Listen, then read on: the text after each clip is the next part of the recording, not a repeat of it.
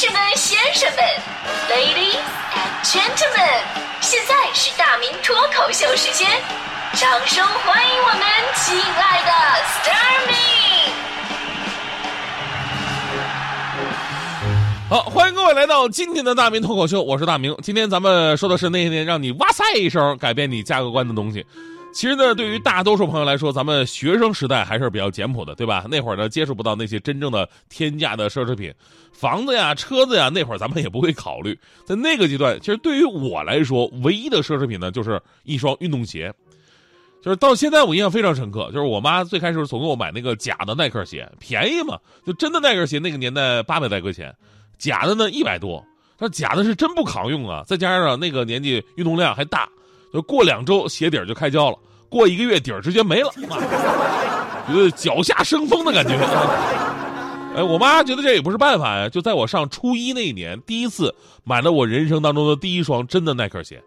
就那会儿真的假的区别特别大，就那双鞋啊，一会儿踢球，又是打球啊，又是跑步啊，又是春夏秋冬下雨刮风飘大雪，我都穿那双鞋，整整两年才掉底儿。就那会儿的真假质量就差距都这么大。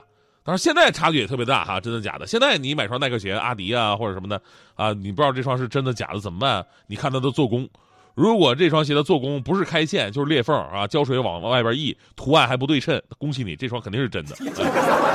反过来，一双鞋做的特别的完美，做工严谨哈，不用说铺天货这个。所以呢，还真的就是怀念当年有一双真的耐克鞋那种感觉。那会儿啊，这鞋坏了，心疼死啊！我当时搂着这个掉底的鞋，我欲哭无泪。课都上不好了，有种这个白发人送黑发人的感觉。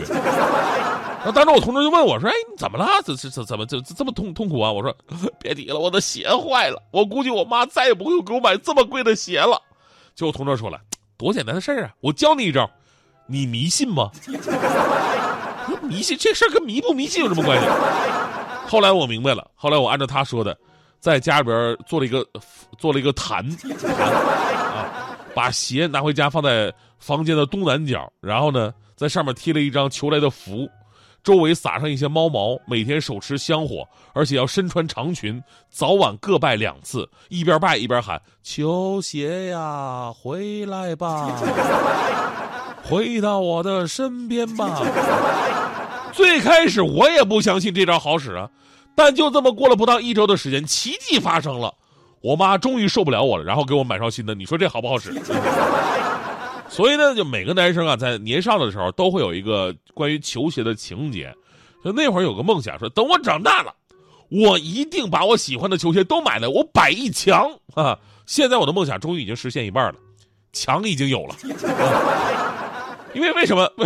等我长大以后，我真傻眼了。就是原来吧，你觉得你喜欢的球鞋也就千千八百块钱吧，一个月你随随便便买几双鞋不是什么事儿，对吧？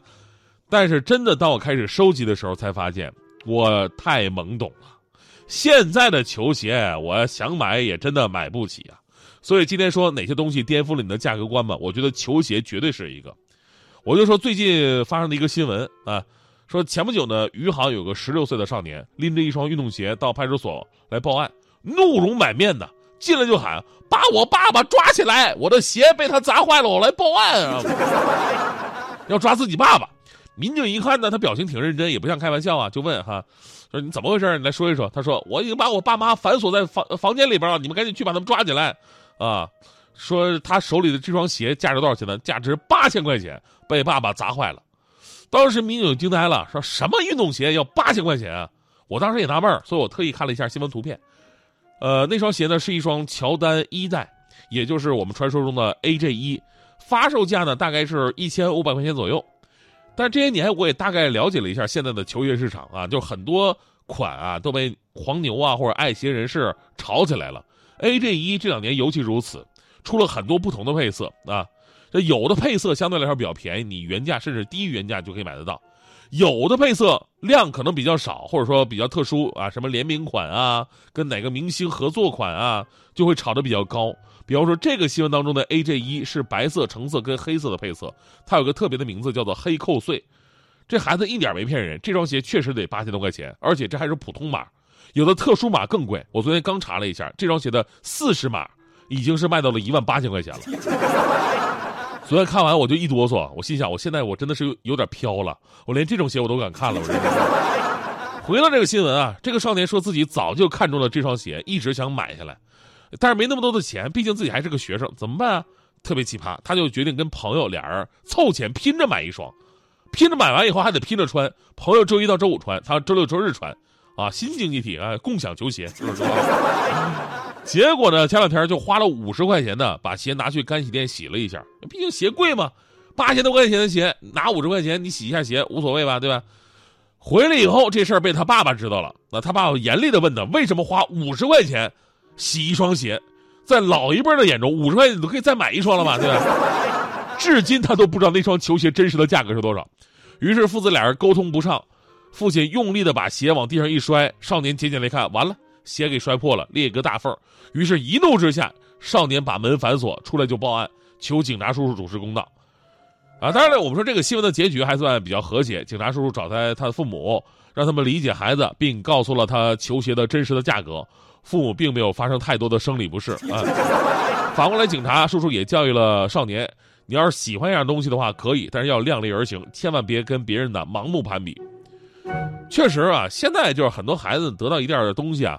比我们那会儿容易很多，但是归根到底呢，不挣钱的人就不会真正的心疼钱，所以他们的这种喜欢就买，实际上是对自己欲望的一种放纵，而缺少对物品真正需求和价值的认真考虑。说实话，这 AJ 一吧，且不说是从这个鞋贩子那儿炒起来的一个价格，而你实际的穿着感受呢，它就是双板鞋。钱基本就花在了“情怀”二字上，虽然说现在乔丹鞋啊变成了什么潮鞋，虽然说你可能是真的真的特别的喜欢啊，有钱难买我喜欢嘛，但是也要根据自己的实际情况来消费。我身边很多爱鞋的朋友，也有花大钱啊去买鞋的，但真的从来没有听说一个像这个少年一样，能够容忍跟别人共享一双球鞋。就说好听点，你这是共享球鞋；就说不好听点，你这不共享脚气吗？对吧？所以呢，我们也希望啊。这个现在大家伙物质非常丰富的条件之下，但是呢，要更加注重年轻人的一个理财观念的培养。咱们父母挣钱真不容易啊，他们不是你无限的提款机，还是要学会感恩跟节制。你像我，我要是说我这个月我买双乔丹鞋吧，对吧？那这个月我一定要做到喝酸奶我要舔盖子，真的；吃薯片一定要舔手指；吃泡面要把汤喝得光光。纸抽我都不敢放在办公室显眼的位置，吃一打我不敢两粒一起嚼。去超市我自备购物袋，洗发水用没了我还要兑水继晃晃继续使用。毕竟啊，我们从那个物资匮乏的少年时代过来的，父母能给你买几百块钱的鞋已经特别开心，而且开心半年那种的。所以呢，真正打开我价格观的时候，就是我大学毕业，我步入社会那个那个那个档口，是我打开价格观的时候，因为。你在学校啊，你买的东西都是普通的生活用品。真正走入社会了，你开始真正看到那些天价的东西，那真的是打开了新世界大门一样。我还记得当年我马上要毕业，我去温州啊，去温州之前呢，我爸带我去商场置办东西，毕竟要离开家了嘛。结果呢，路过了劳力士的门口橱窗，我一看这表，嚯，个十百千万，二十几万。天的表这种东西难道不是一两百块钱就可以解决的吗？我爸告诉我，哈哈哈，孩子，这就是传说当中的劳力士，香港老大带着他跑路的那一块啊！来，孩子，跟我进来吧。当时我心里的小鹿砰砰乱跳，我说不，爸，你这什么意思？你还你要带我去看劳力士？这是看我要走了，亲儿子要走了，送我个大礼啊！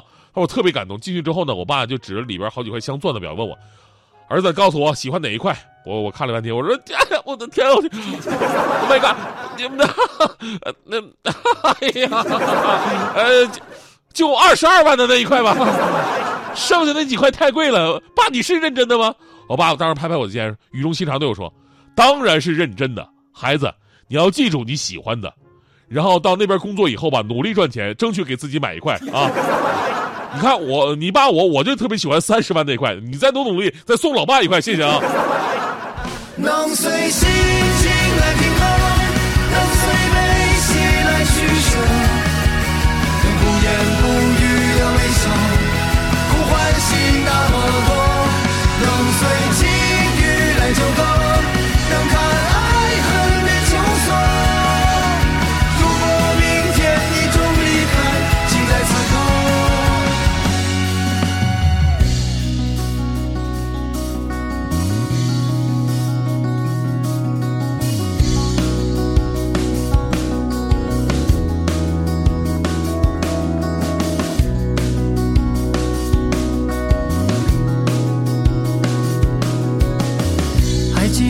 那天夜色中的灯火，海平面的对岸，明亮过，沉默过，不温不火。我们都未曾走完的生活，相遇着，欢闹着，又独饮着。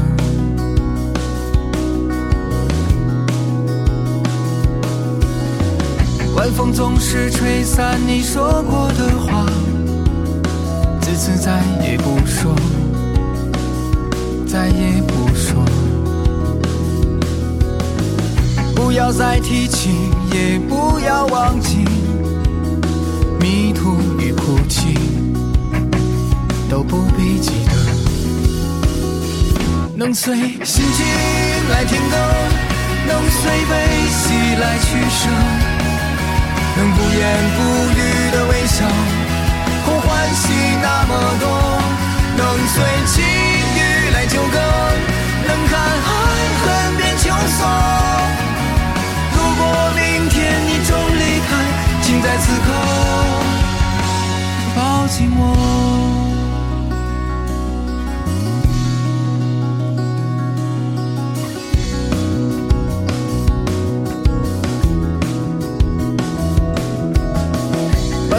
是吹散你说过的话，自此再也不说，再也不说。